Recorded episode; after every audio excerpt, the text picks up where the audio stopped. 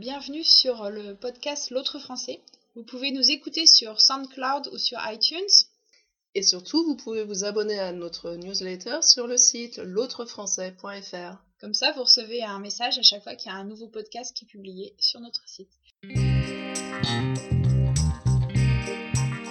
Bonjour Magali, bonjour à toutes et tous. Bonjour Amélie, c'est à la fois une bonne et une mauvaise nouvelle ce qu'on apprend dans notre article d'aujourd'hui. Endométriose, c'est une fois qu'on est diagnostiqué que les emmerdes commencent. Un article de Libération de mars 2018. La bonne nouvelle, c'est qu'il y a enfin un nom pour cette maladie. Il s'agit de la prolifération de l'endomètre dans des endroits anormaux comme les ovaires. L'endomètre, c'est le tissu qui tapisse l'utérus. Sous l'effet des hormones, au cours du cycle mensuel, l'endomètre s'épaissit en vue d'une potentielle grossesse. Et s'il n'y a pas fécondation, il se désagrège et saigne. Ce sont les règles.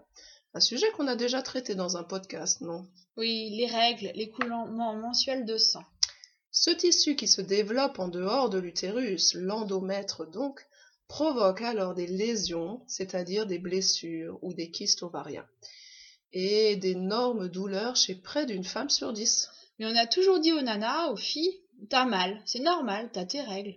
Des problèmes de meuf, donc euh, t'es une femme, c'est normal de souffrir. Mais ça, c'était la bonne nouvelle. Il y a donc un nom pour cette maladie. Oui, cela veut dire qu'on a de plus en plus de connaissances sur le sujet et de médecins formés. Ouf, soulagement. Mais la mauvaise nouvelle, elle est annoncée dans le titre Les emmerdes commencent après, après le diagnostic. Les emmerdes ou les emmerdements, ce sont les problèmes. Oui, les gros problèmes. On dit avoir des emmerdes ou bien être dans le merdier jusqu'au cou. Assez imagé ces expressions. Il n'y a pas de remède miracle à cette maladie. Il y a des possibilités d'opération ou des traitements, mais le bout du tunnel est souvent loin. Et les filles, les femmes continuent d'avoir mal. J'ai connu des filles qui se pliaient en deux douleurs. Elles avaient un mal de chien, c'était à hurler. Ou à chialer, le verbe familier pour pleurer.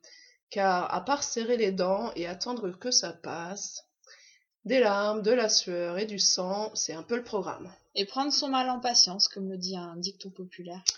Oui, enfin ça fait vraiment flipper d'avoir mal et de ne pas savoir pourquoi. Ça fait flipper ou baliser, ça fait peur, oui. J'ai mal au bide, rien que d'en parler. Mais non, si t'as mal au ventre, c'est que t'as faim. Ah oui, tiens, c'est l'heure de manger. Mais avant d'aller se remplir la panse, le vocabulaire du jour.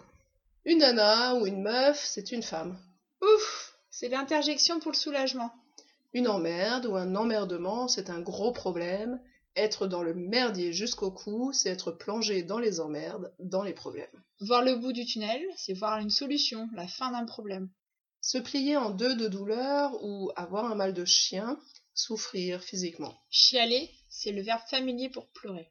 Serrer les dents, supporter quelque chose de désagréable. Prendre son mal en patience, c'est être patient tant que cela passe.